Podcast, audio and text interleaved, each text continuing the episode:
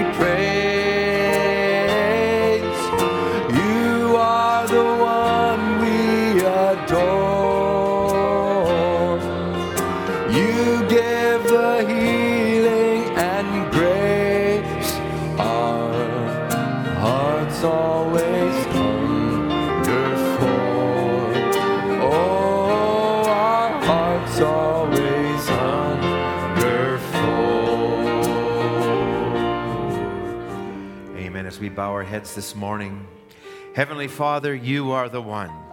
You're the one that we praise. You're the one that we hunger for. But Lord, we also know you're the one that fills us. You're our Heavenly Father. We want to thank you that your, your love and your goodness to the, to the children of men, Lord, to us who are wretched. But oh God, your great love. We want to thank you this morning that we can be found in the house of God. We thank you that there's a, something burning within us, that there's a birth, there's a resurrection that has started. And we're asking, Father, that you will move and quicken us today. We invite your presence. We thank you already for the songs and for the gathering. And now, Lord, as we look at your word, we ask that you'll just take us into your hands. Bless everyone that's here, those that are listening in, those that are in different places, that are traveling. Lord, be their portion, be our portion. We ask you in Jesus' name. Amen. Amen. God bless you. We'll just turn to the Bible, the book of Deuteronomy. We're going to read in two places. We'll start in chapter 32 and then we'll go back to verse 7. Deuteronomy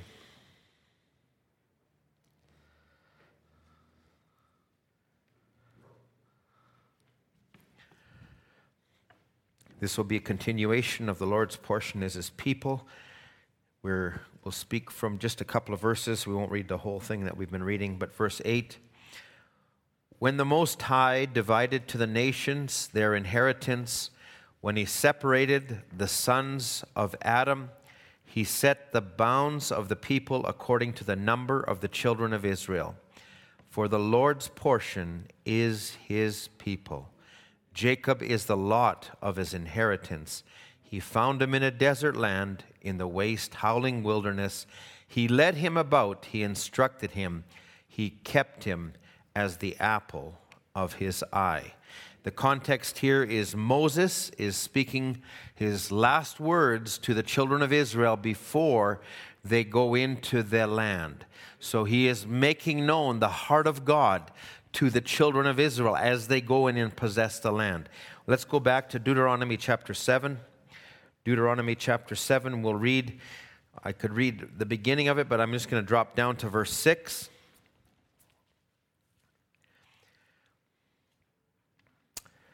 For thou art a holy people unto the Lord thy God. The Lord thy God hath chosen thee to be a special people unto himself, above all the people that are upon the face of the earth. You all can think, wow, that's great. Well, it's not because you're special, it's because God chose you, it's because He determined something. Listen to what He says in verse 7 The Lord did not set His love upon you, nor choose you because you were more in number than any people, for you were the fewest of all people. But because the Lord loved you, and because he would keep the oath which he swore unto your fathers, hath the Lord brought you out with a mighty hand, and redeemed you out of the house of bondmen from the hand of Pharaoh, the king of Egypt. God bless his word. You may have your seats. I will also invite you to turn over to Romans chapter 8. Romans chapter 8. I love the scriptures here. Romans chapter 7. Paul is speaking much about this man, his natural man, the struggles that he has within himself. But then he jumps over to Romans 8 about the law of the Spirit, not the law of the flesh, but the law of the Spirit. I won't read all the beginning, but starting in verse 14, he will say, For as many as are led of the Spirit of God, they are the sons of God. So if God is leading you, it's with a destination. You're sons of God. For you have not received the spirit of bondage again to fear, but you have received the spirit of adoption, whereby we cry, Abba, Father. The Spirit itself bears witness with our spirit that we are the children of God. So the spirit of bondage would, would entrap you or would stop you, but the spirit of adoption, the quickening, if you want to call it the quickening power, is to bring you back to something, is to resurrect you to something, it's to bring you into an inheritance. Let's just drop in verse 18. Paul is speaking now. For I reckon that the sufferings of this present time are not worthy to be compared with the glory which shall be revealed in us. For the creature waiteth for the manifestation of the sons of God. We are in a fallen condition, but there's something in us that's groaning. Paul makes it known here, and he says, For the creature was made subject to vanity, not willingly, but by reason of him who subjected the same in hope. The creature itself shall be delivered from the bondage of corruption into the glorious liberty of the children of God. Just, just hang on to those phrases for a moment. For we know that the whole creation groaneth and travaileth in pain together until now. And not only they, but ourselves also, which have the first fruits of the Spirit, even we ourselves groan within ourselves, waiting for the adoption, to wit, the redemption of our body. Amen. God bless His word. So he, Paul will speak here, and he talks in verse 7 about the glorious liberty of the children of God. Today's as a subtitle I want to speak on the liberty with liberty within the fullness. Now in a in a way of introduction and and, and if I just take this groaning, I want you just to think about something and I, I want to present something, but I want to move it to something else. When Jesus came, and this was the life of God Himself, when that life came on the earth and it was manifest in man, and now He comes to Calvary and He's dying the death, He lays His life down, all of nature shook. Nature had a convulsion, Brother Branham would say. It had a earthquake, and, and nature had a, had, had a great uh, prostrate, like he would, he would call it a great, a, a great groaning within. Now, if you if you take that part of Christ, but there's people here who are carriers of that same life, the earth itself is also groaning in this last day. And you can say, well, how, how great is that, Brother Ed? Well, it's so great that I don't know if it was Brother Flint that just said this the other day, but here is Paul, or I heard it in a, in a service here, but here's Paul and Silas. They're in bonds, they're, they're in, in, in, in captivity. It's a terrible situation, but they just began thanking God. They thanked God for what they were. They were singing songs, and the earth again shook. What is it? There's a life of God that's continuing. The same life that was in Jesus continues in his people. Now, in a way of introduction, I'll just read from Acts, Acts chapter 15. This is a scripture I took a couple of weeks ago, but I'll just, in, just take it as well. In Acts chapter 15, verse 18, Paul says, Known unto God are all his works from the beginning of the world. Now, I thank God for the time we live in. As terrible as it is in the world around us, I thank God for the time we live in and the things that God is making known to us. And they're not there for intellect, but they're there to combat what the enemy is doing. So, Paul would say, now, known unto God all his works. And, and if I can use a, a couple of quotations just to start in this thought, Paul, uh, Brother Branham would say, uh, and, and, and, and, and I so appreciate the message for the things that, that are there. In the message, uh, the Hebrews series, chapter 7, Brother Branham would say, Where was Jesus slain at? Was it at Calvary? He says, No, sir. Jesus was slain before the foundation of the world. Behold, the Lamb of God that was slain before the foundation of the world. God in the beginning, he saw sin. He saw what happened. He spoke every word. And when he saw that Jesus was slain before the foundation of the world, and every person that was saved, according to the Bible, when the Lamb was slain in the mind of God before the foundation of the world, you were included in salvation then. Now, this is going not from where we live at. This is not going where you're going to hear this on, on, on a Bible radio, a teacher, or something. You're not going to hear this from the world around us. You're going to only hear this as God makes it real to you, as He makes it real. So, Brother Branham goes on to say, uncertain sound, before there ever was a world, 4,000 years before Christ was ever born, the Bible said he was the Lamb of God, slain since the foundation of the world. And when God's great program was drawn out, he knew, he knowed what was going to happen. In his great mind, he knew he'd have to slay his own son to save the world. And it was settled as soon as God spoke it. Amen. So before this ever the plan unfolded, God already knew it. Now, I'm going to put this not to Christ, but I'm going to take it now from the part of Christ that we represent. In the church age book, Brother Branham said, You have not chosen me, John 15, 16. I have chosen you. You're a special people. Why?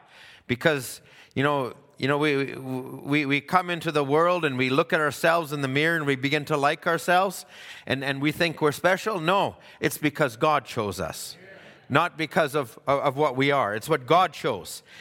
Now, Brother Branham says, according to the word of God, the bride was chosen before the foundation of the world. The choosing of the bride in himself, in himself. Romans 9 11 the purpose of God according to election might stand.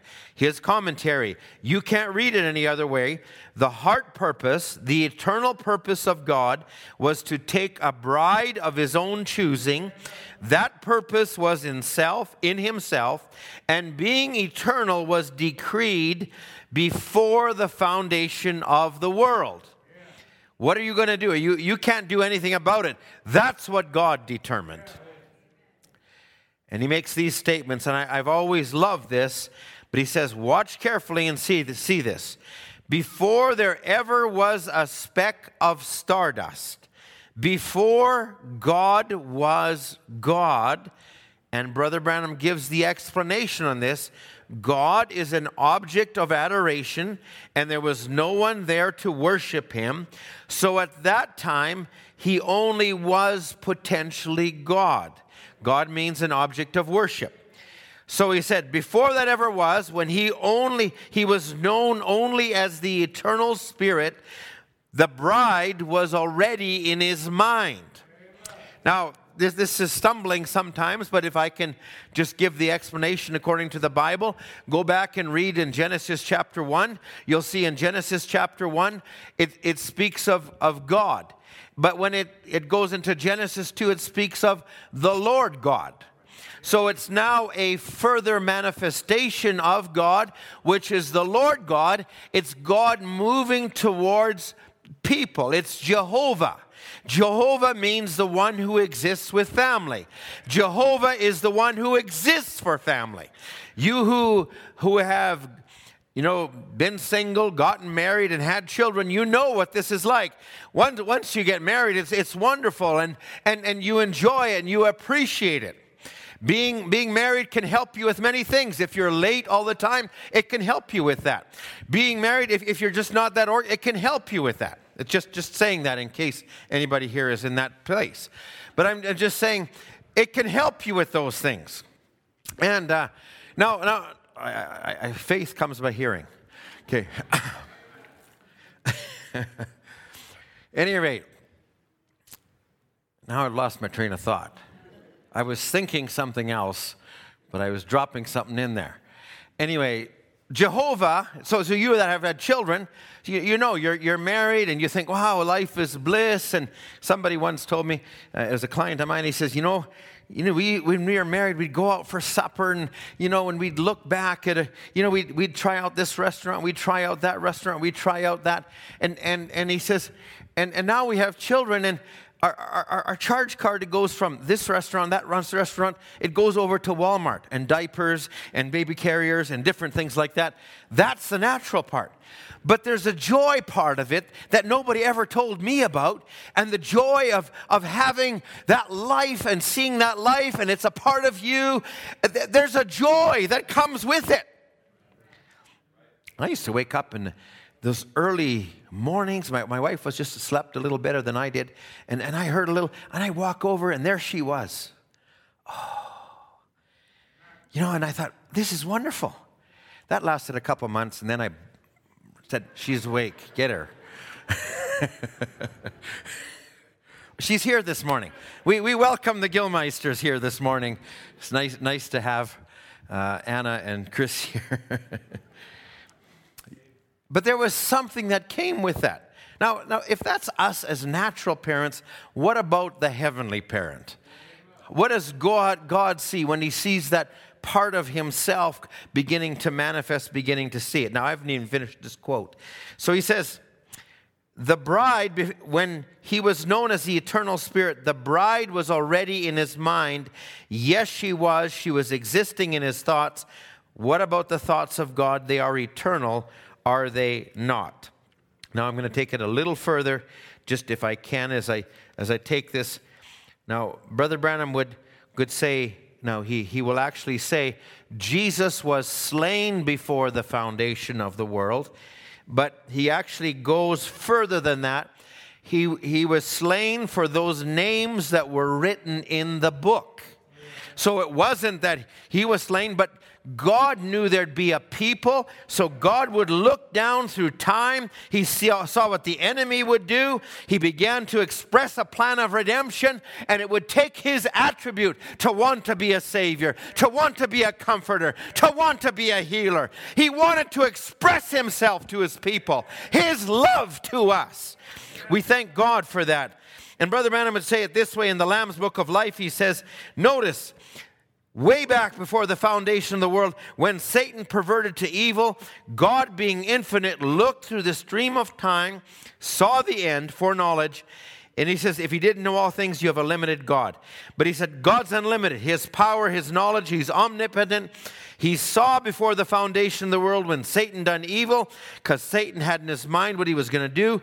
God saw how he was going to counteract it. Amen. Now, I want to just bring this thoughts because I'm, I'm, I'm trying to take the part. We often look at things in a natural way, and we we can be prone to do that but there's a spiritual application to everything that's going on. You know, we can even take the message and we can apply it naturally. And, and, we can say, well, when, when this happens and this nation does this, then this will be fulfilled and that will be fulfilled. And, and we can see all of the things around us and, and we begin to see, well, there, there is Russia and there is, there's the United States and there's prophecy there and, and Rome is rising up here and there's this. And we take ourselves and, and we're, we're putting ourselves as just being observers when we really are the heart of the whole thing when we really are the ones that God has His eyes on. We are not just observers, we are the wheel in the middle of the wheel.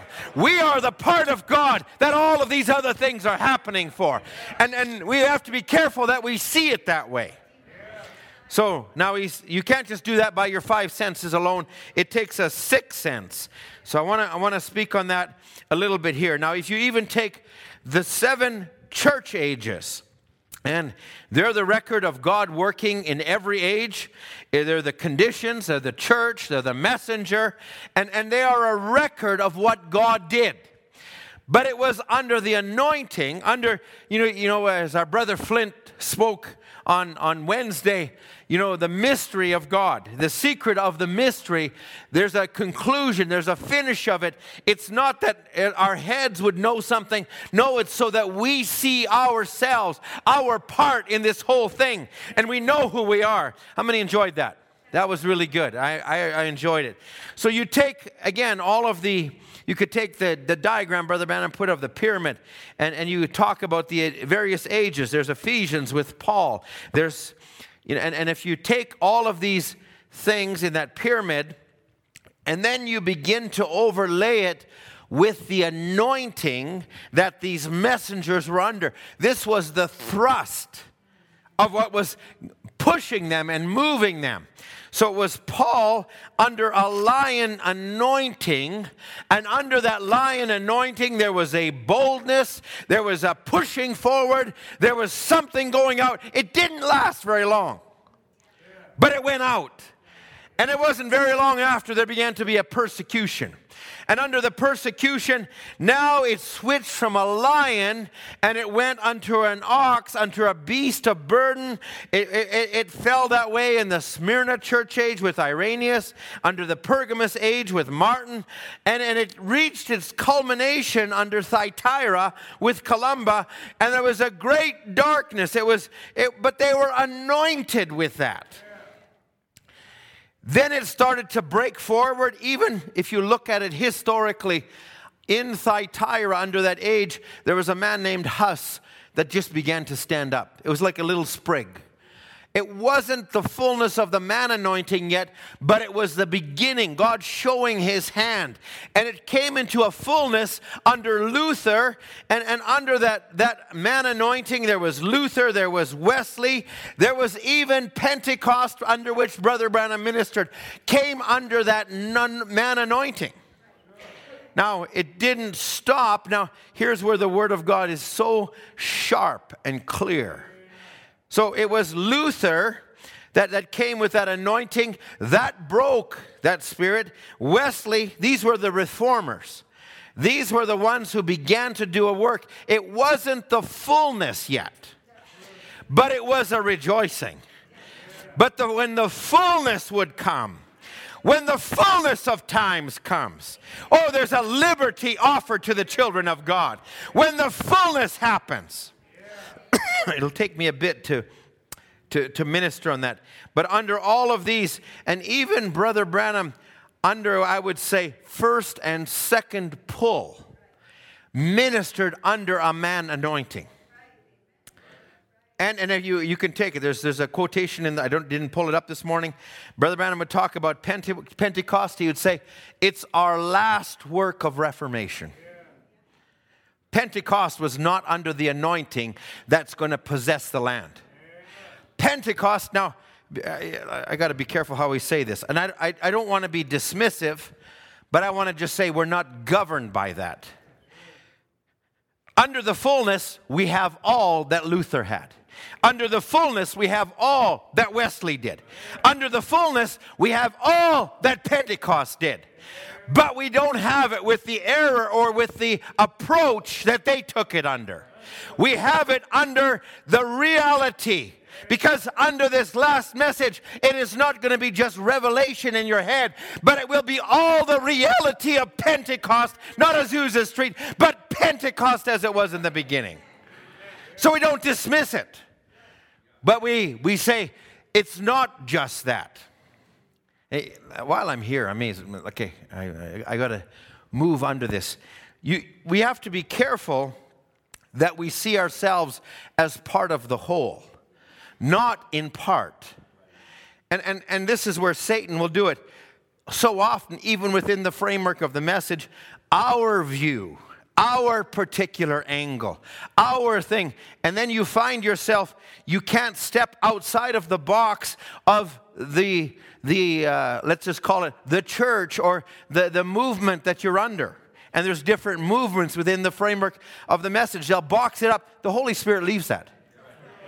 But when you are under the fullness, so you might be in a certain movement. Well, we don't fellowship with those people because they're this and this. We don't fellowship with those people, they're this and this, and you guard yourself.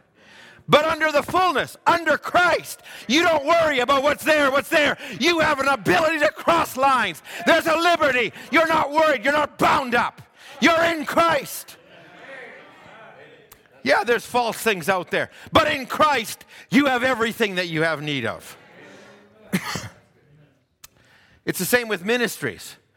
Some people will like you know, different types of ministries, but every one of the ministries works together to give the church what it needs. It's not only the evangelist that comes in and burns things up, then, and, and you know what? We need that. And that's why we bring evangelists in. And, and we bring in teachers. So it's not just in, in, in sometimes the things we look at superficially, you know, as, as whatever way we're natured. Some people are natured. Oh, I love teaching. Now that's what, that's what we need is teaching. Well, if you teach and teach and teach, sin creeps in. And an evangelist comes along and burns it out. And, and, and it's not just bringing ministries in, there's got to be an oversight. There's got to be something that, that governs and say, okay, the church needs this, the church needs this, therefore we go this way. They need a little grace, so we'll preach a little grace. We'll preach predestination. Sometimes you get lax on that, oh, it's going to happen, it's going to happen. No, you got to be sincere. And we have somebody like Brother Max speaks, speaks and, and says, you got to be more sincere to bind up that thing. So, all of these things work together. We need to see ourselves as part of the whole, not just the part. And, and I, I, I won't fully get into this. This wasn't really in my notes, but I, I just wanted to bring that in. In the fullness, there is liberty. Yeah, I can rejoice as much under a good teaching as I can under, under a deliverance or under a, under a revival or a song or whatever it may be. That's the liberty that we have. Thank God for it. Ephesians chapter 1.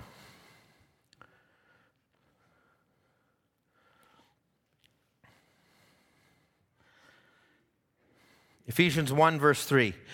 Blessed, maybe I just stop for a moment.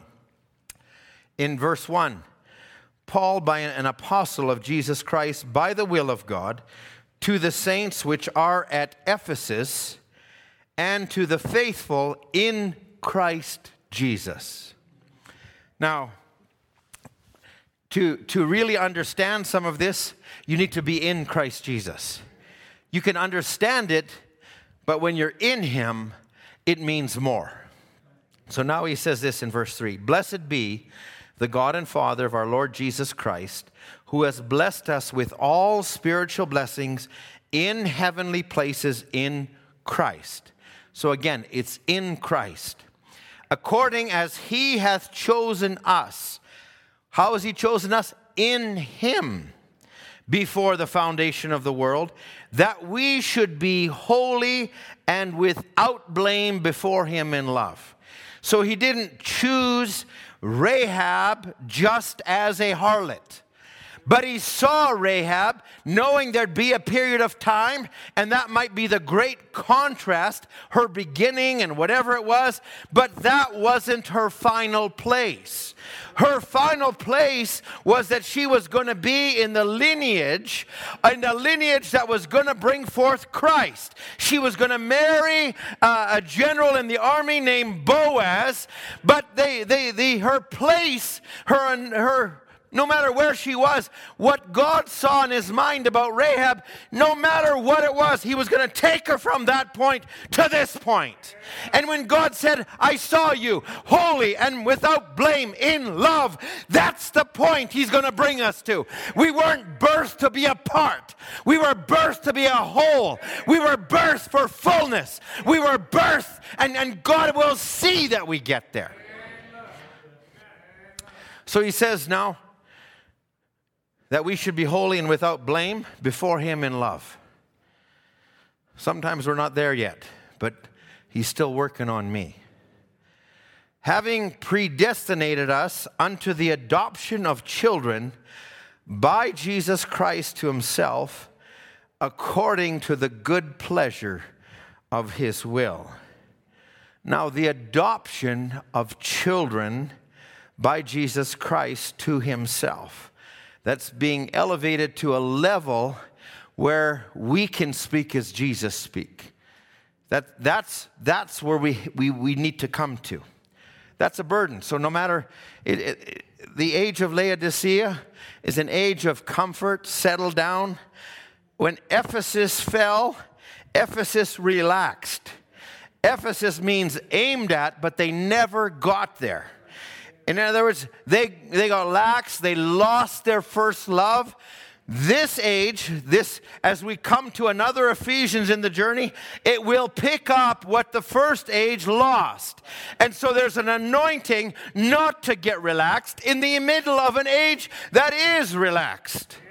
And thank God that it's there. It's groaning within us. I can't be comfortable just to attend church, just to be in a pew, but I need to come to my place. I need to come to my inheritance. Verse 6 To the praise of the glory of the grace wherein he has made us accepted in the beloved. You will never take your place as long as his condemnation. But when you recognize He saved me, He redeemed me, He put me on this journey, we're accepted in him, in whom we have redemption through his blood, the forgiveness of sins according to the riches of his grace. Think about all the benefits you have of being in him. You have forgiveness. You make a mistake, just the same as people in the world make a mistake. But when you make a mistake, you are covered in the blood. You repent, and there's forgiveness for you. Sometimes you make a mistake and it's ignorant. Sometimes you almost make it willfully. I, I feel sometimes, you know, there's things that you just do. I, I didn't, you know, I didn't, I didn't plan for that. But God knows, and, and there's provision for it. Verse 8, wherein he hath abounded towards us in all wisdom and prudence. Verse 7, I just, I just thought of the scripture.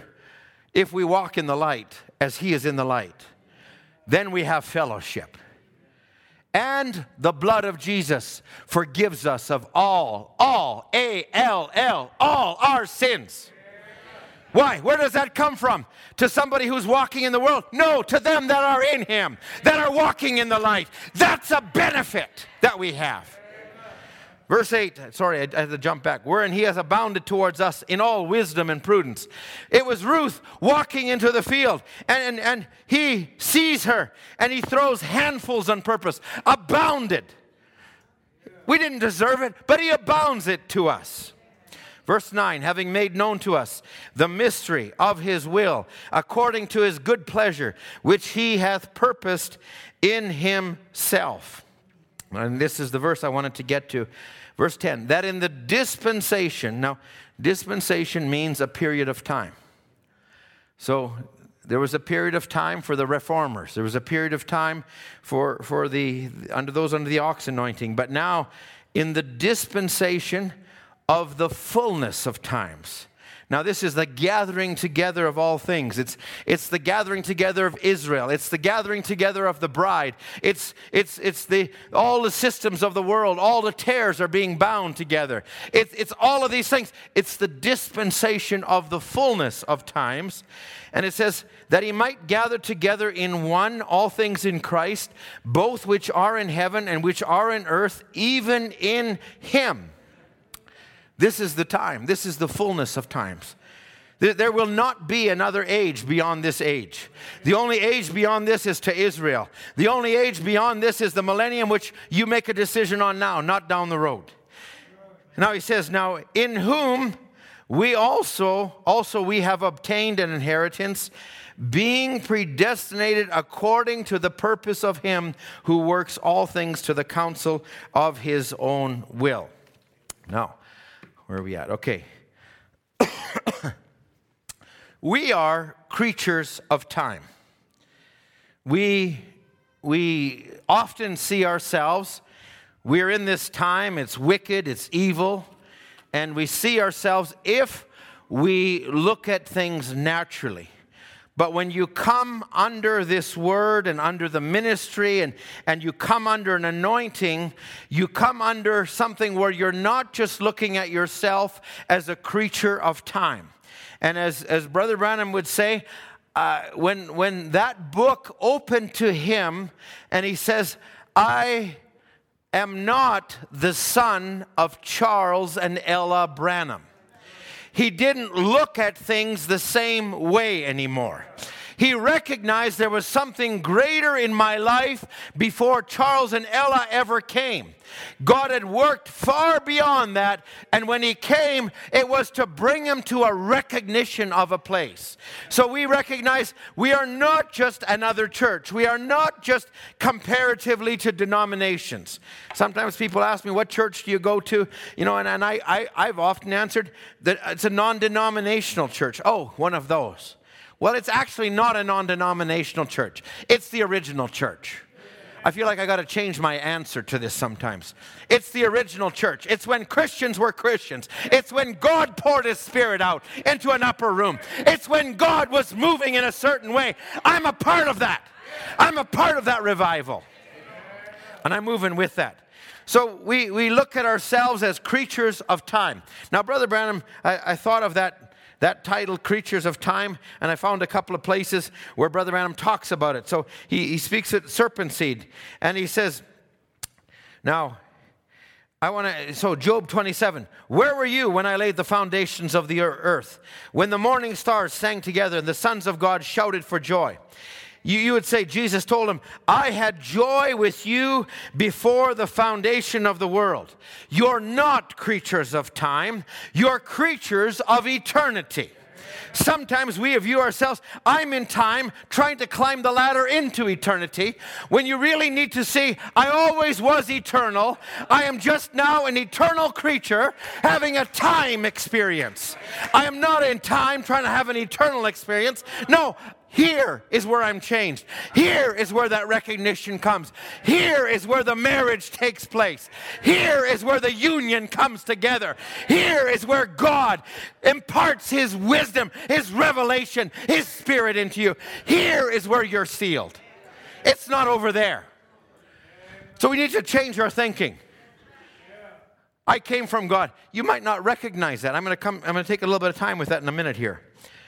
So we look at the conditions, we look at time, we look at the spirits in the world. The neurotic condition And I talk, talk about neurotic. We ourselves are affected. Now, this has never happened to any of you, but it happened to me. It's never happened to any of you. I, I left the house and I'm on the way. I got a, I'm rushing to an appointment. I had to rush. All of a sudden, I realized I didn't have my phone with me. exactly. Now, ah, it's just a phone. I can get along just fine. And I got nervous thinking about who might text me, about what emails I might get, about what, you know, if somebody wanted to reach me within 15 seconds and I didn't respond, what they might think. But this is what the word, and you get, you get nervous just thinking about it. I, I, I shared about this, this uh, couple I met, they're Christians, and, and they, they don't have the message, but they, they, he's from the Northwest Territories, and he told me he's, he's built a cabin up on an island on Great Bear Lake, and he says, You'd love it, Brother Ed. There's, no, you, there's nobody around, there's just some bears, but I got, I got a gun and I got things. And he says, There's no cell service, there's no nothing, you'll love it. And I thought, yeah, that sounds pretty good. And I thought, no cell service. like, not even Wi Fi? No, not even Wi Fi. You know what? We're, we're in a neurotic age and we're affected by it. And if we're honest with ourselves, we need a release from the pressure. We need a, a place. And I, I will say to you, that if I don't have my time with God, and my time with God is not just a church service. My time with God is not just, just, just to fellowship with somebody on the phone. My time with God is individual. And if I don't know that I've talked with Him and He's heard me, I am not who I should be. And I say, you need to start to enforce those things on the enemy. Don't let him crowd you, you move him. You push him out of the way. May long weekend. I may as well tell the story. Brother Harold told it often. You know, you're out camping, you're in a tent. Happen to be some footsteps outside. Next thing you know, there's a moose out there. Well, the moose says, It's cold. Can I stick my nose in? Sure, sure, stick your nose in. You know, and then can I can I put my head in? My ears are cold. So the head is in. You know, that my body's out here, but the rest of me, before you know it, the moose is in the tent and you're not even in it anymore. That's the devil. And he will try to push you out of your tent. I think we need to say, hold on a second. I am here. I, God has placed me here, and I can stand my ground no matter what the conditions are, no matter what the age is, no matter what these things are, I have this right. And furthermore, under this right, I have a right under the token under the token, I can have everything that I place under that token. And the token is the life of Christ. It's not a catchy phrase, it's a reality. And I place that token on my home. And the token is not just kick the trash out, that's a part of it. But the token is the atmosphere I bring into the home. The token is my prayer life for my family. The token is everything associated with my time on earth. The token is not the literal blood of Jesus Christ, but it's the life of Christ that came through the blood that rests on me. And nothing besides the token will meet the challenge of the devil in this last day.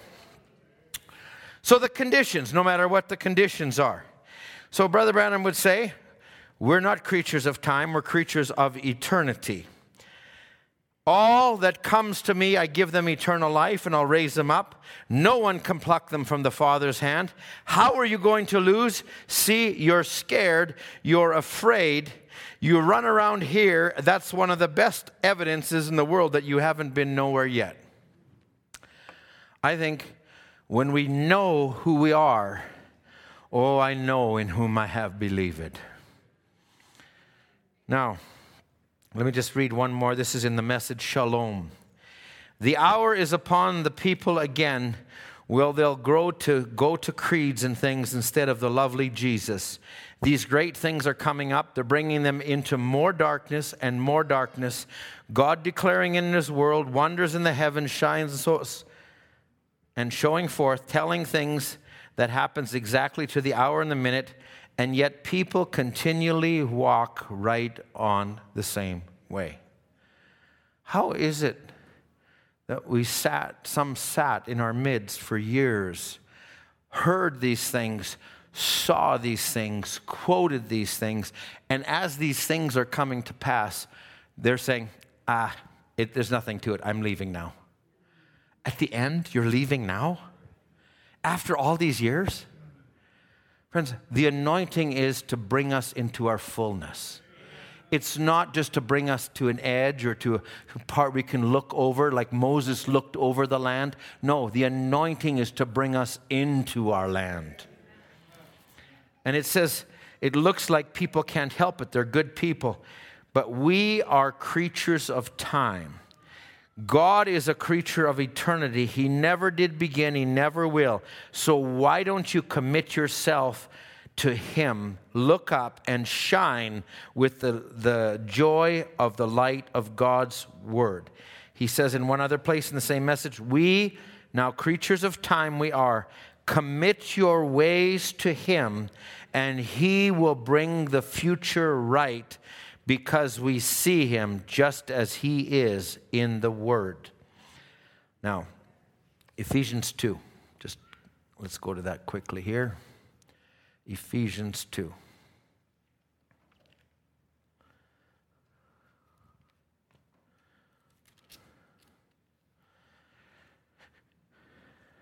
I feel like I could read all of what I gave you there, Brother Dan, but I'll just read part of it. Verse 1 And you hath he quickened.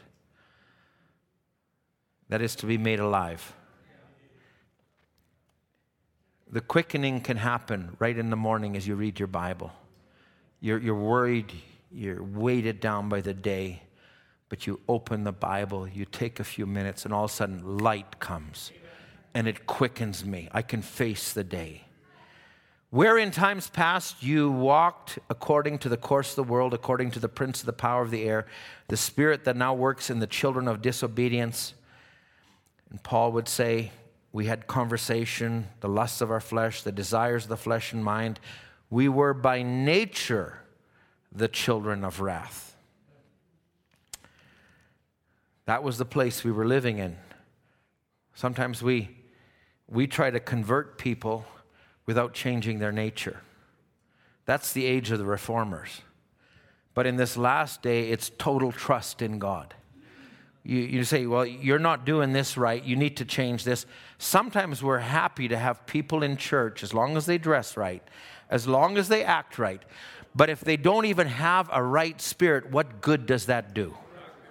If they're not born again, what good does it do? We just make them somebody who, who fits the mold and fits the pattern. You know, we're, we're in an age where we need to trust God for everything that's dear to us. We need to trust God that He will work it out when I don't have the right words to say, when I don't have the wisdom. God does it. And we just say, Lord, you know how to do it. You know how to bring a person the right way. We're ministers and we try to you know, say, well, we'd love to have everybody just living where they're at. But Lord, let the word fall and hit someone. It's, it's not what I can beat them into. It's not what I can coax them into. It's not what I can work on emotion to draw them into. It's what God can do. And I say, oh, God, do it. And if it means me praying, make them so miserable till they look up and see you. Then so be it. It's not that this is that's not filial love that does it. That's agapo love. That's what happened to me. I went through that. You have times you hit rock bottom before you start to go up. I'm losing papers here. The fan is going and I love it. Thank you. Don't, don't turn off the fan.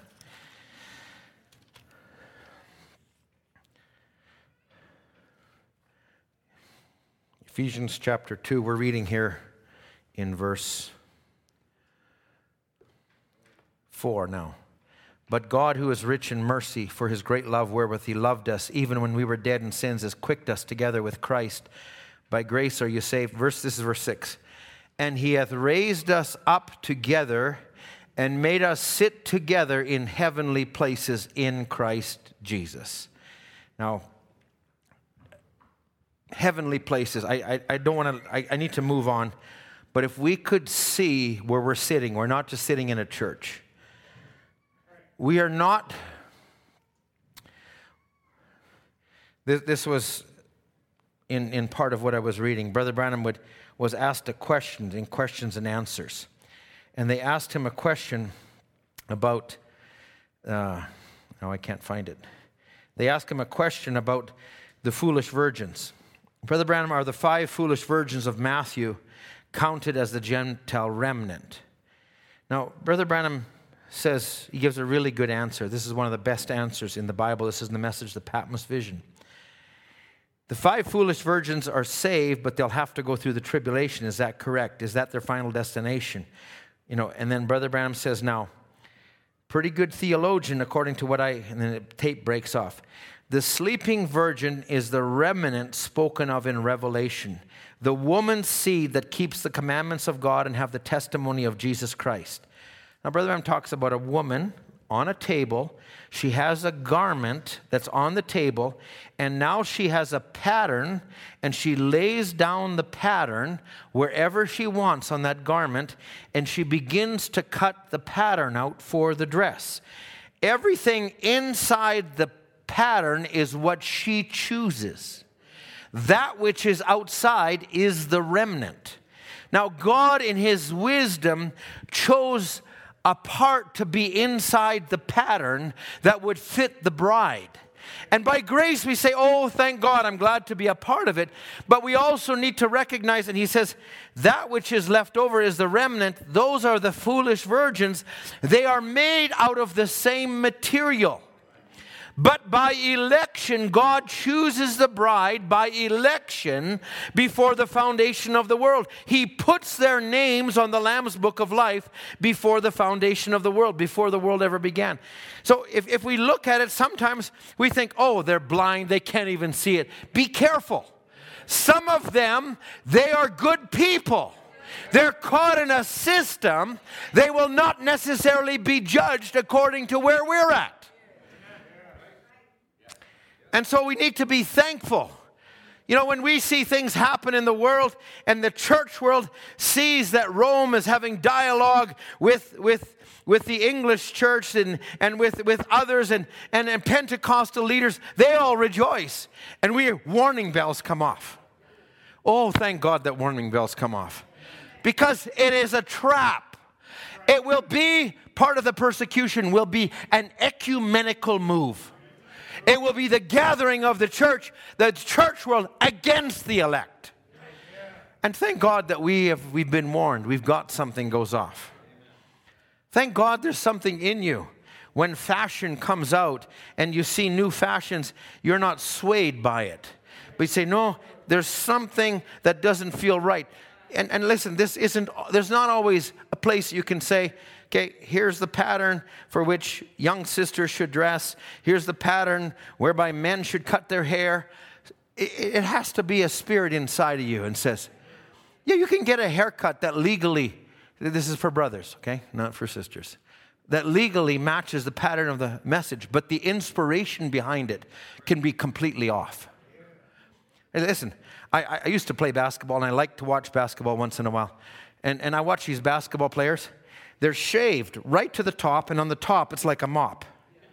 I think somebody that's big enough could pick them up by the feet and start washing off the floor.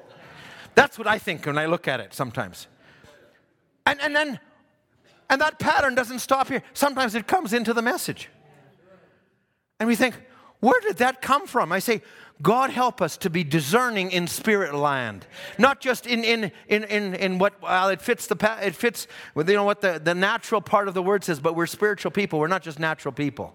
It's the same with the dress. That's a little too tight. That shows a little too much. You know, once in a while, my wife, she asks me, says, what do you think of this? What do you think of that? I think that's a good thing for a husband and, and to have that kind of relationship. And his wife would say, you know what? How does this present? that's a good thing. Or if you're under the headship of your parents, why don't you ask your parents, your mom, and say, Mom, what do you think of this? Because quite often, if there's a question in your mind and you don't have someone, Brother Adam said, don't do it. Right? This, listen, really, this isn't in my notes. It just came out.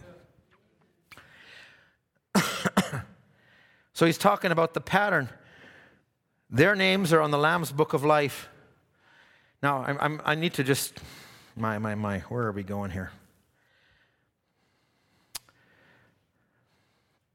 God's thoughts are higher than our thoughts. Isaiah 55, just put that up, Brother Dan.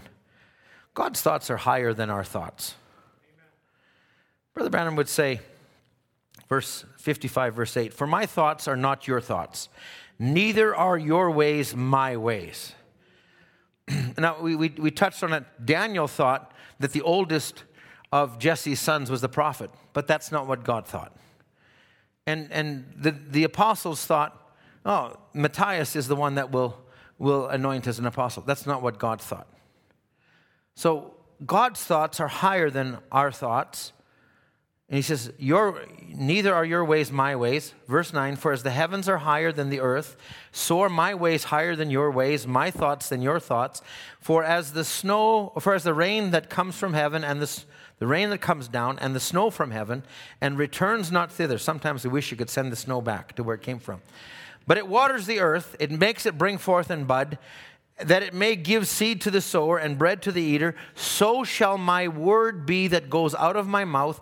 It shall not return to me void, but it shall accomplish that which I please. It shall prosper in the thing whereto I send it. So so, God's word that came out when he thought of Israel and he thought of them in the promised land and he thought of them in that place, it didn't matter how many Amalekites were there, it didn't matter how many pharaohs there was, that was where God was going to bring them to. And no matter where we started our walk, whether it was in a bar room, whether it was in a church, God had a thought of us, and the thought is we were created uh, unto good works. We are His workmanship. We are to express Him. And God will not rest until that expression comes. Now,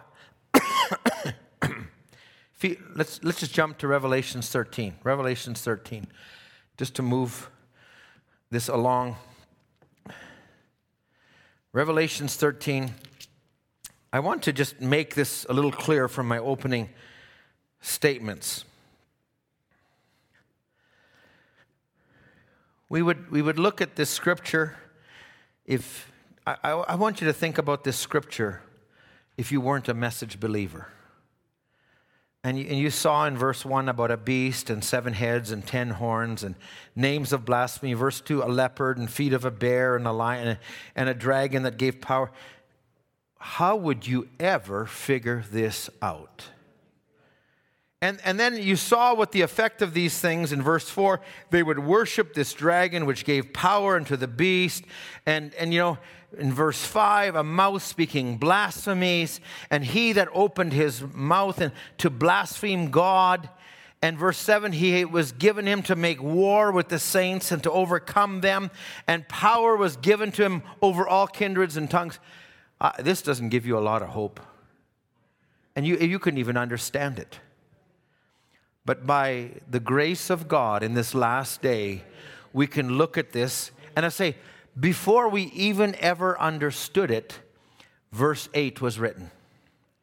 And all that dwell upon the earth shall worship him, whose names are not written in the book of life of the Lamb slain from before the foundation of the world. Now, think about that. So it's not good enough to say, I go to church. It's not good enough to say, I've repented. But unless your name was in that book, you're going to be deceived. Wow, well, I don't even know if my name's in that book. Well, God wants you to know. The very fact that you're here and you're wondering, I want to know, that's a good thing. Now, listen, I, I, I need to make my point a little bit. I'm going to need to get a couple of brothers. So I'm going to ask, um, okay, who am I getting? They're all saying, Why did I sit in the front today? Okay, we're, we're to we're gonna use Gabriel and Jeremy, if you don't mind. Just come stand over here, if you don't mind. Um, let's, uh, Okay. Do I stay on that bench or do I take this front bench? These two are ministers. I don't want to. Uh, this, they're always up at the front. So, uh, Jeremy, come stand up here. Gabriel, you stand over there. Just Stand at, up by the guitar there. Thank you. Okay, so we'll have Joel, you come up, and we'll have us come up. So one of you will stand here at the bottom, and then the other one stand up here. Okay, so Joel, you want to come up? You can stand here. Okay, now I'm, I'm going to take this, okay, because I'm setting up the type, I'm going to be God. That's not what I wanted to say. Okay, this is Calvary right here. This is Calvary right here. Now, God is standing in time and He's looking down through time and He says, I am going to, I, I see that the devil is going to start doing something, and but I have seed on the earth. And so I need to make provision for that seed. So what we're going to do, I, I, don't, I, don't, I want to be careful how I type this, but let, let's just say on this side is going to be the side where now the devil is going to work a plan and he's going to start to interrupt the program of God. So when I say now, you start walking, okay? And when I say now, you start walking as well. So the cue is now. So God looking down before time, He sees everything. And remember, He's the lamb slain before the foundation of the world. So now time starts going. Now, walk slowly, walk towards this. They're walking. At the same time that the kingdom of the enemy is moving, God is also moving.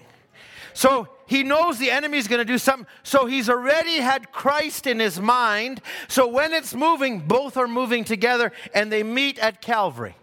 So just come right, right up close here. So at Calvary, now Calvary didn't start here. You're not trying to fit into something that just is Calvary. I repented. Years I spent in vanity and pride at Calvary. That's where my Lord was crucified. It actually started way back. So let's just rehearse it. Go back to the beginning. Now, God's looking down through time. He's going to be a redeemer. So He's going to have, once it starts, and, and the kingdom of the enemy is going to start doing something, God's going to do something. So the kingdom of the enemy is going to start, and but God's going to type out what's coming, which is Christ. So now they're moving together. In God's mind, it's already happened. In God's mind, it's already here and it's going to meet right here. And Calvary's going to take care of the problem.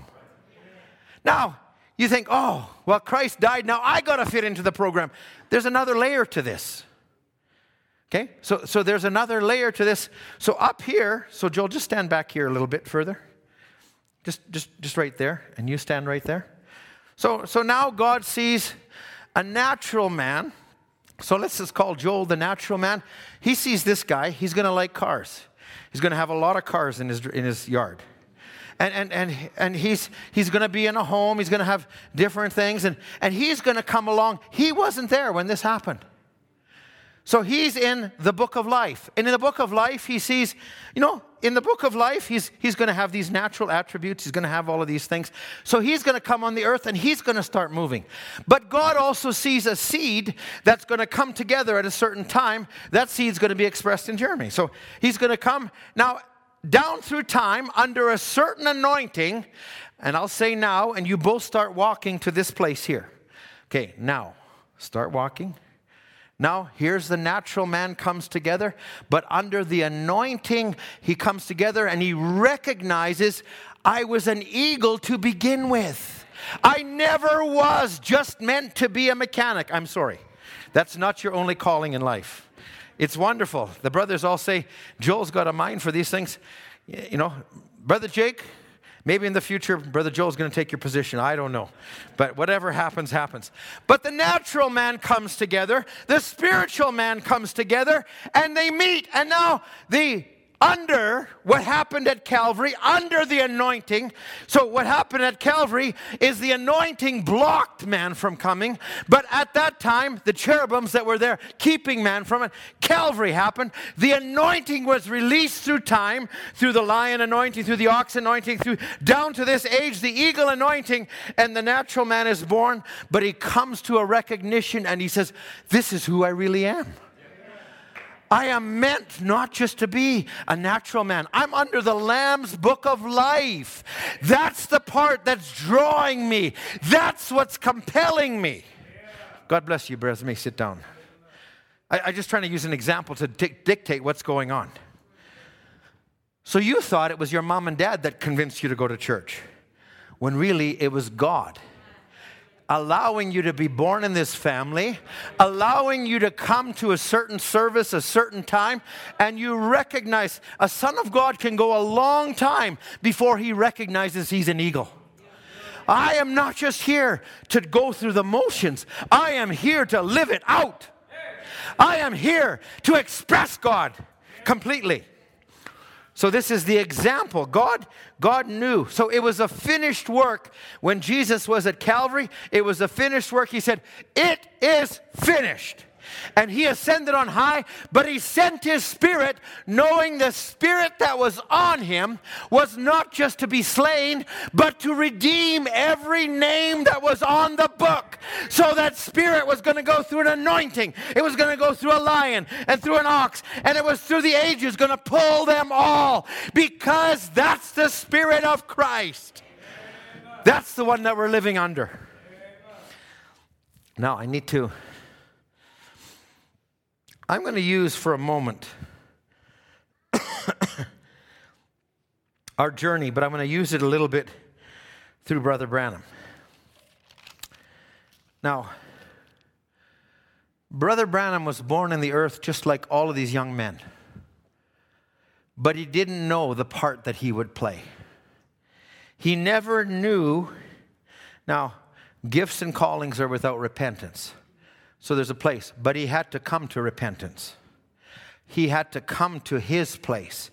And as just as much as Brother Branham had a place, so did every one of these brothers Gabriel, Jeremy, Justice, Joel. Each one of these had a place. So did Brother Branham. So Brother Branham talks about his natural life now. And he talks that here he is, he's born into a home. Now, he wasn't there the day he was born, and, and the heater went out, and the neighbor noticed that the heater went out, and he went over, and, and, and he would have froze to death. He didn't know that. But neither did he know it as he was growing up. He was growing up in a home where his father was, was, had a still and had these different things. But that's him. But now look at what God was thinking all along. Because Brother Branham was born under a sign. And there was a constellation that came together. So, God in the natural, and, and I, I remember one time Perry Green took a service on this. Under the time that Brother Branham was born, there was people that were born in that season that also experienced visions, not just visions, but other things, or could see things and do things because they were born under that season of that anointing. Now, there was one that it was meant to. But there was others that were around that time. So God had these things ordained. So Jeremiah, he says, Before you were born from your mother's womb, I knew you, I sanctified you, I ordained you to be a prophet over the nations. That is the foreknowledge of God, different gifts and callings. Brother Branham now talks about himself. He says, I was a little boy. My first recognition, his first recognition. Now, I, will just share his, and then I'll just tell you something about me. My mother's own words concerning what took place, a little cabin that morning when I first came. I never came by my own power. You never came by your own power. I never knew what I was coming. I didn't know what I'm leaving. None of us do. He says, Now, his first recognition, I was seven years old I was packing water from a well, and a voice spoke to me out of a bush as a whirlwind said, Don't ever smoke or drink or defile your water, body in any way. There'll be a work to do when you're older. Now, this was the natural man, and, and I could just use Joel as a type. This was Joel just walking. Now, not a mechanic, but now it was Brother Branham in this home, and God was beginning to deal with him. What was he talking about? There'll be a work for you to do. He was speaking to his end he was speaking to a time when, when God was going to have this vessel. He wasn't even just talking about his teenage years, he was, but he was talking about an end result that I have. So, brother, no, that's Brother Branham.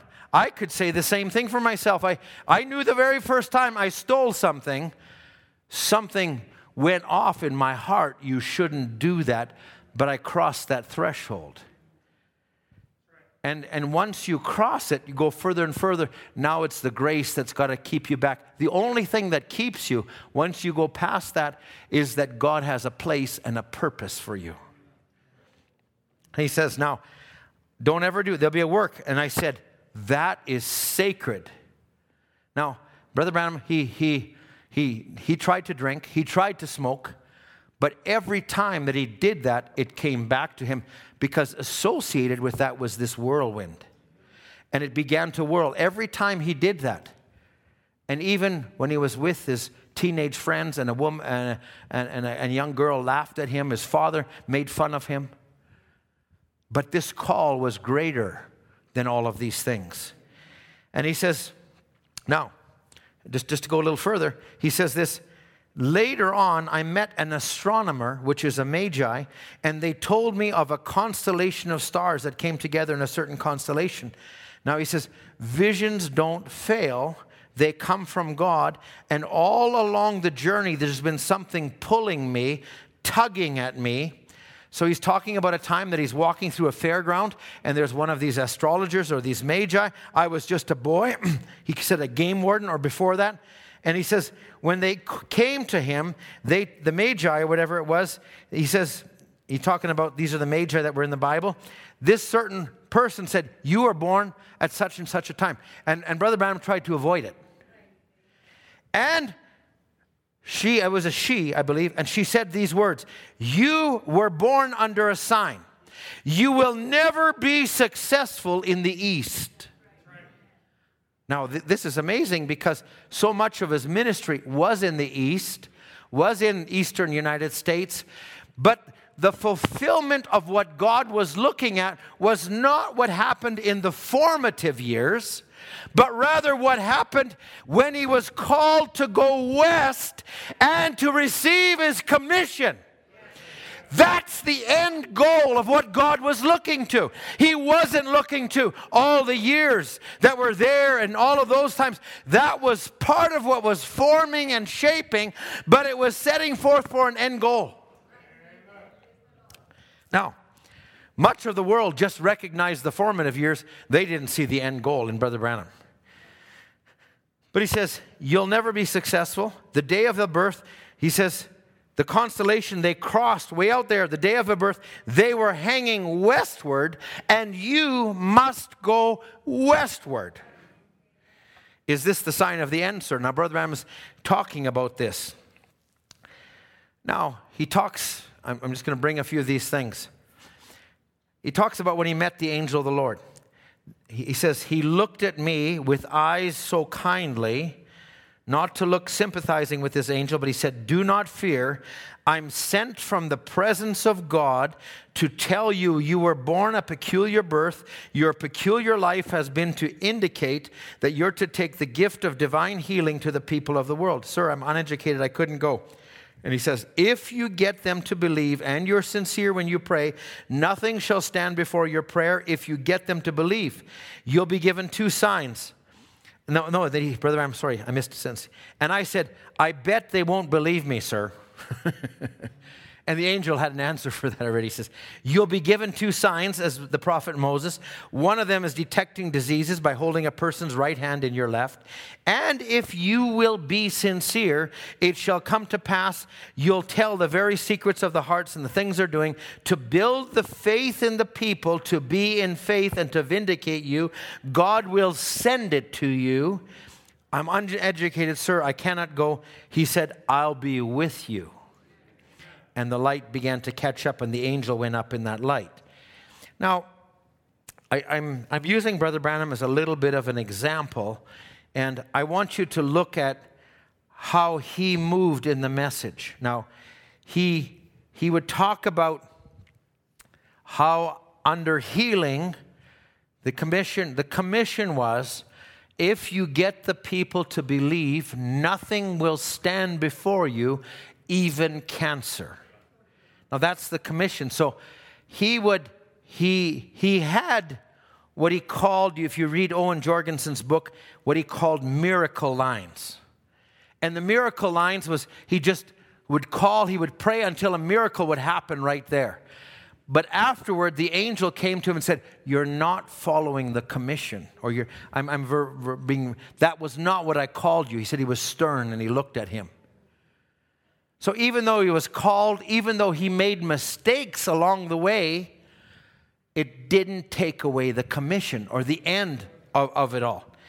Now, Brother Branham would also talk a little bit about um, how God commissioned him. Just give me a little bit to finish this, and I want to just make a point out of the end of this, and then, and then we won't be much, that much longer.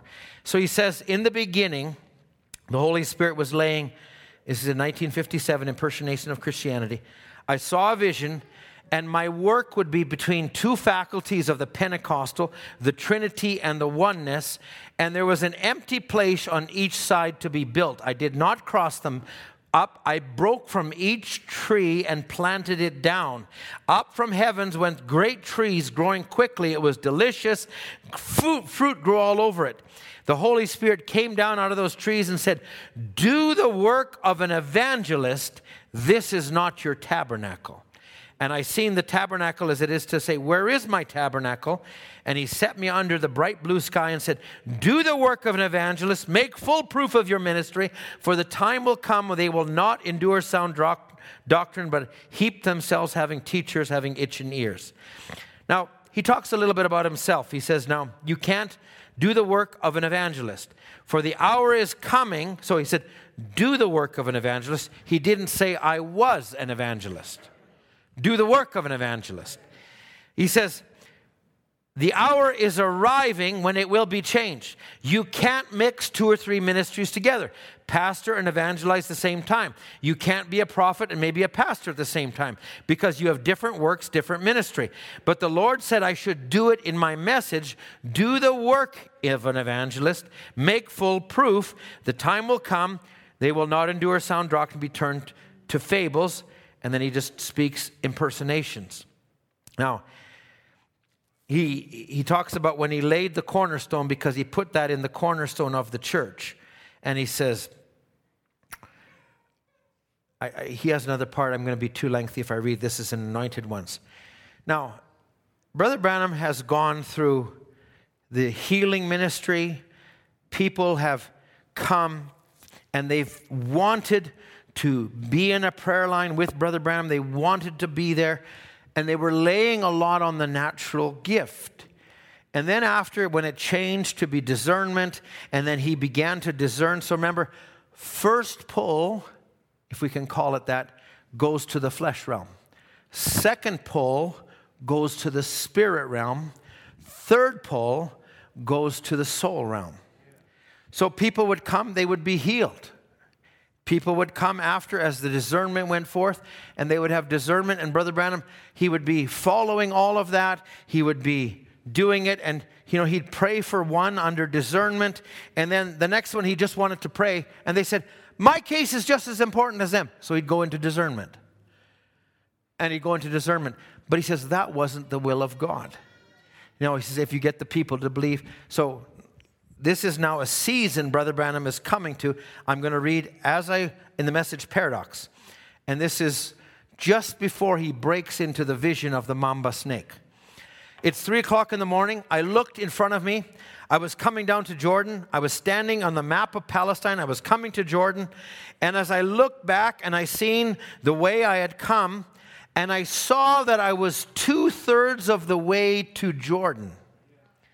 And I looked across Jordan I said, Oh, praise God. Just on the other side is where all the promises lay. And I came to myself. Now, just think about what God's speaking to him about where he's at. He has gone through one of the greatest ministries. He's gone through this gift, gifted like no other man. And, and God was using that gift. But he says, Now I'm coming to the final part. I got to cross Jordan. And then he breaks into the vision about the mamba snake. In the rapture message, just to conclude my thought here, Brother Branham is speaking in the rapture message. I say, and my message, all the time, knowing back there under healing and so forth, it was just to catch the people's attention, knowing the message would come. So he's saying healing was not the message, discernment was not the message.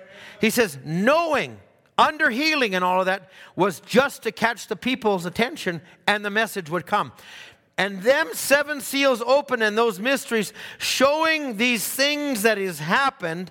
And standing right now with me are men. You heard me preach the sermon. Sir is this the time? Now that was the message i just quoted you out of when he talks about his beginning about a boy and a tree about the magi all these things. He's talking about he's referring back to it because god was bringing it to his attention but there's more to come. Is this the time? So he's saying and we watched it. He says we saw seven angels come down, all of these different things. So I'm, I'm, bringing it to a point where I'm saying is, Brother Branham had to come to a place where he could, by faith, accept where God was leading him, knowing it wasn't the fullness yet, but it had to come to this. And I, I'm just saying, in the message that we're at, I think Brother Mark just prayed it a couple of weeks ago. He just said there was a time when Brother Branham went off the scene and everybody said, What do we do now? We didn't, they, they, we didn't know what to do. But God kept moving. God kept pushing. God kept uh, moving us forward.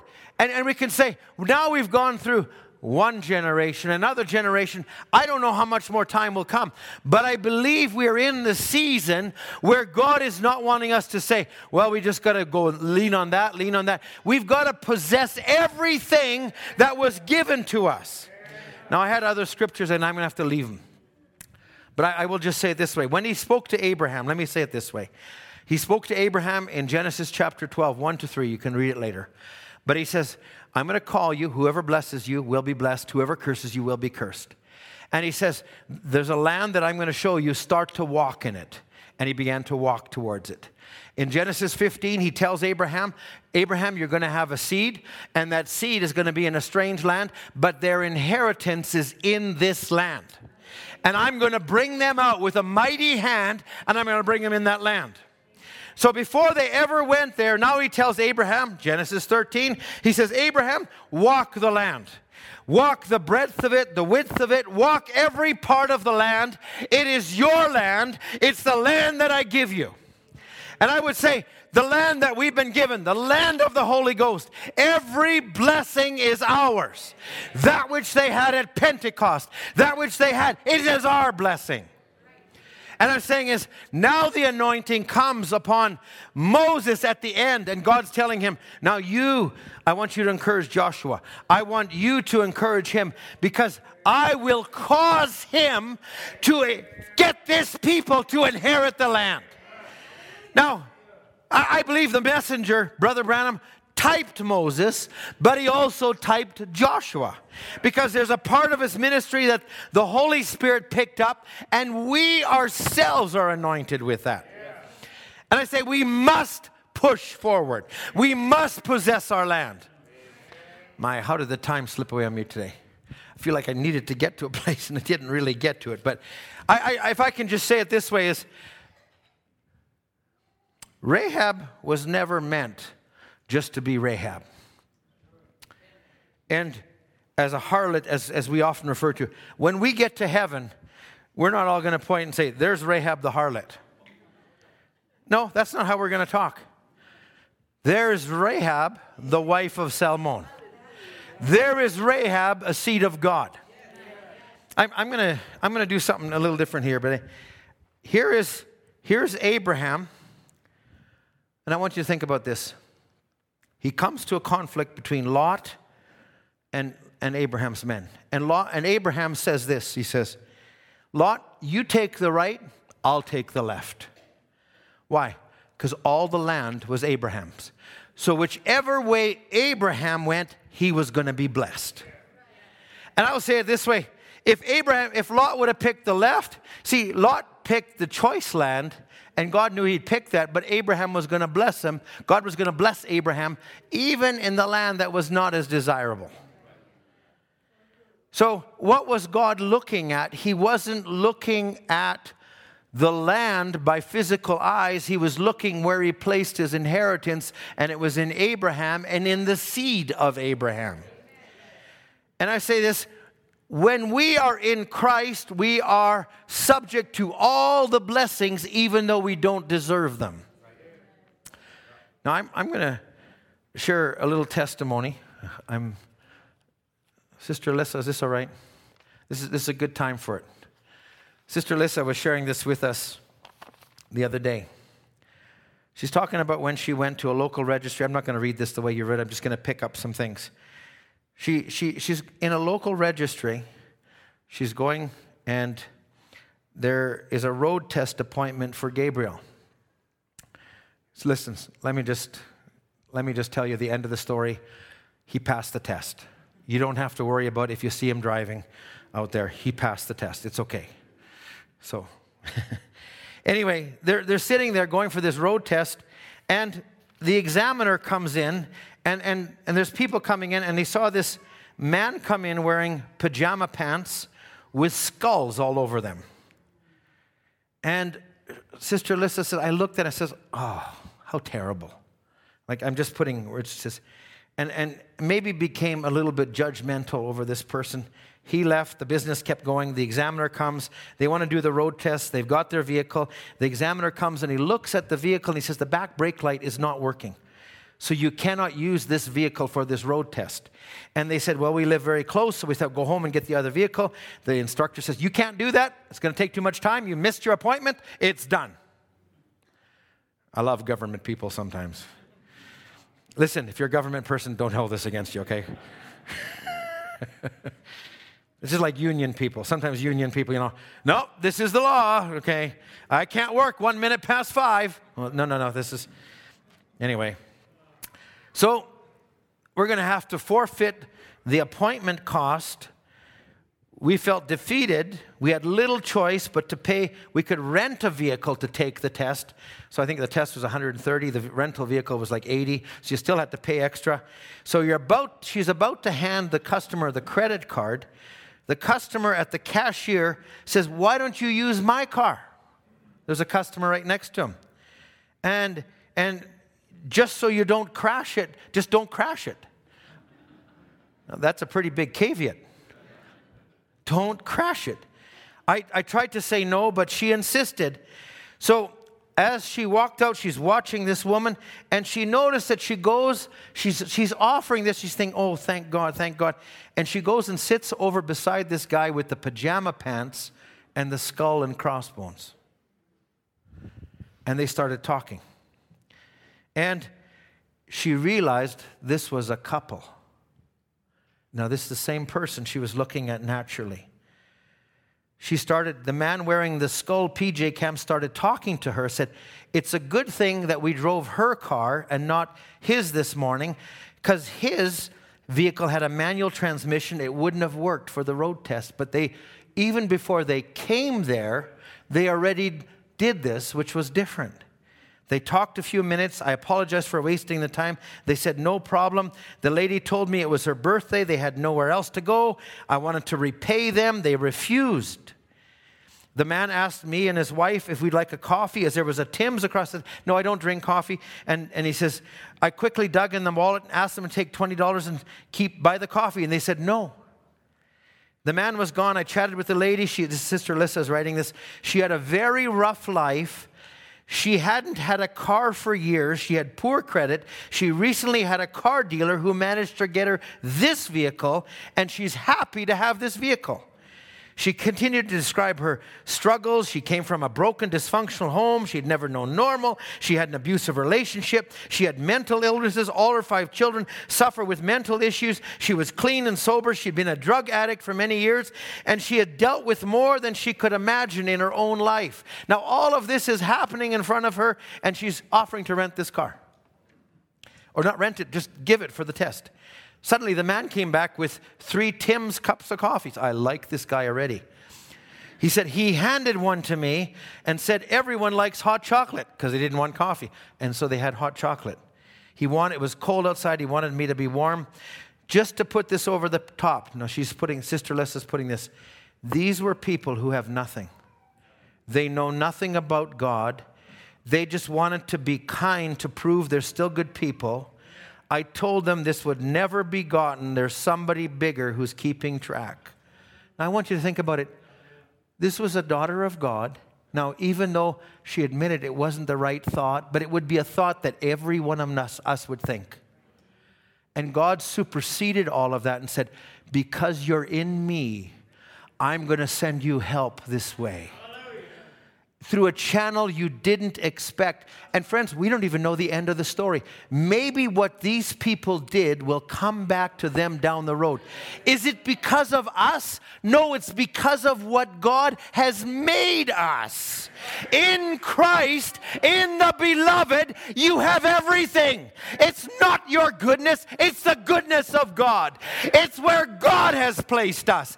Friends, if we could recognize that today, it's Him that's watching over us. It's not us that's watching over us. Again, Sister Alyssa offered to pay. They said, This is what the lady said, this is not how life works. With tears streaming down her face, she thanked them, got in their car, went to the registry, and I told you the end of the story. He got the driver's license, or he got the, got the license, the road test. She said she was happy to help. She didn't even want me to pay it forward.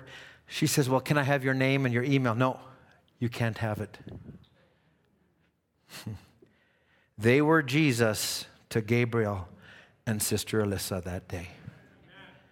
Now, I, I, I, wanted to share this testimony, but we had a similar thing happen, and Sister Alyssa was our house telling us this. And as I was listening to it, I was just thinking, Oh God Look at where you've brought us to. There's a little need, and you send someone that we would never even consider. Is he not God of all the universe? Is he not God who watches over us?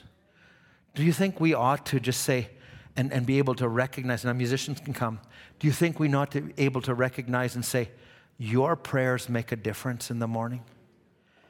Your walk makes a difference. Don't you think He knows your footsteps? Don't you think He knows everything you have need of this morning? If He would take care of Sister Alyssa and Brother Gabriel in that way, in that moment, with just seemingly a little thing, but maybe with great consequences, do you think He can take care of whatever you have need of this morning? He's God, isn't He? He's greater than all the other things in this life. He's greater than, than all the issues. If we could just recognize that. The Lord's portion is His people. I didn't hardly get to the thought of in the fullness, there's liberty. In Christ, you have everything. You have your needs met. You have joy. You can have peace. You can have all of these things. Does it mean you struggle? No, there's a groaning. But when you come to that land, listen, Abraham, he told, God told Abraham, walk in this land. He, told, he would tell different ones, when you, when you come, come into the land that your inheritance, when you come into it, he says, I'll lead you, I'll direct you, I'll, I'll, be, I'll fight your battles. But now when Joshua comes, he just tells Joshua, wherever you step, that is your land. And I say, wherever you step, sometimes it's a, it's a, maybe it's even a wrong step, but it's your land. Why? You're in Him. You're in your inheritance. You're, you're walking in the place that God has for you. Listen, let's stand together. I've kept you longer. We had one service. I know I was going to, you all thought I was going to make that excuse, and sure enough, I did. But isn't God good? Isn't He wonderful? Greater than all, greater than all. Greater than all my the blood that still cleanses me, is the grace that still sets me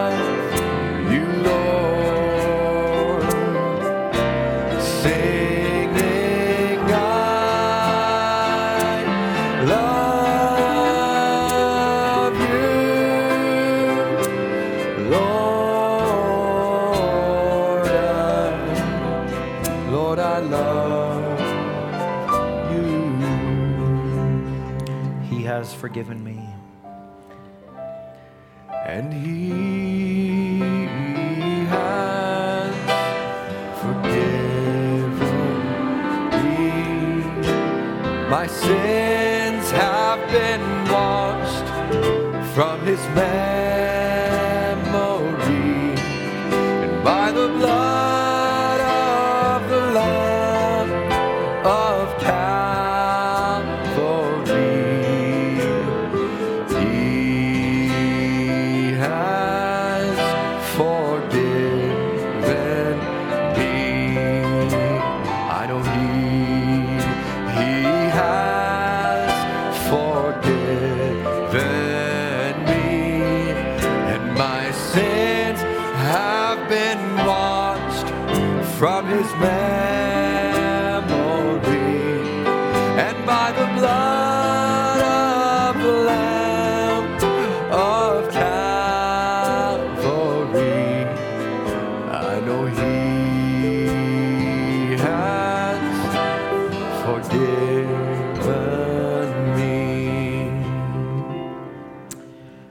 was a time when a man would sin, and all that they had was the blood of a bull or a goat. And they would go and they could have for- forgiveness, they could have fellowship, but the desire would be the same. Then came the perfect Lamb, Jesus Christ.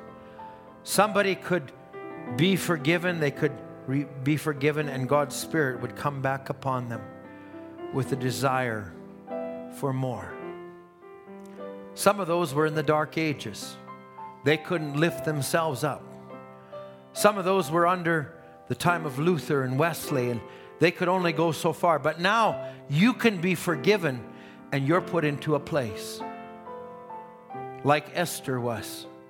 You're put into a place where not only does God look at you and says, You are coming into the image of the bride that I was looking for. And He will not even impute iniquity to you, Now, does that mean you can do anything? No, I'm not talking about that. But I'm saying we're in a place where, just like our sister Alyssa, did she deserve that? Did you deserve? Did I deserve what God has given us? No, it's the goodness of God, it's the grace of God. And we're in a place where, not just like Abraham, Abraham, he lied. But God said, I know his heart.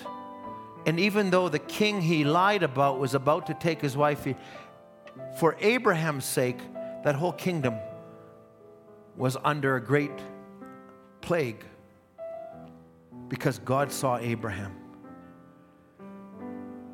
Abraham, under Abraham, there was his wife, Sarah. Now it was Abram and Sarai, but when he added the H, it was a part of God. And when you've come into a place with God, you're a part of Him. You're a part of a body. You're subject to the body. And you're in a place where God hears your groanings, He sees your need, and He's there for you. Because you made Him your choice. Look at the place we've come into. It's not like it was before. Look at the place we are in the message. We are coming into a place where finally the groaning will become so great, we're going to be lifted out of here one day. What a place that we live in. What a, what a joy, what a rejoicing we ought to have in the fullness. Brother Alan Dole, I'm going to ask if you can come up and close in prayer this morning. Let's just sing, uh, Your Goodness Keeps Running After Me, if we can sing that. Think about how He runs after you, how He helps you. There's grace that follows us. I love you, Lord, for your mercy never fails me.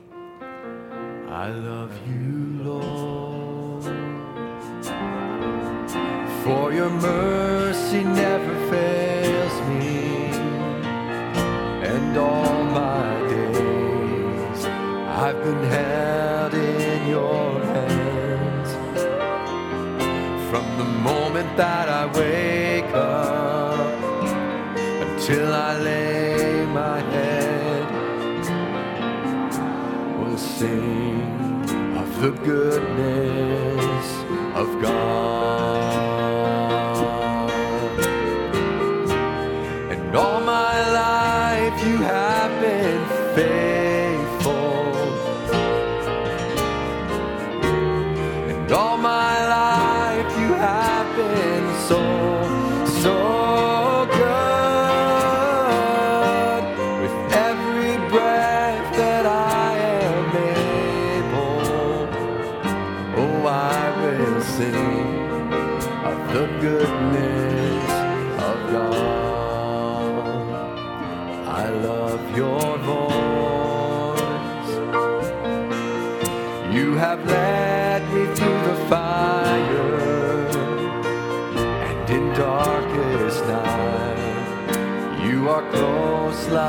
No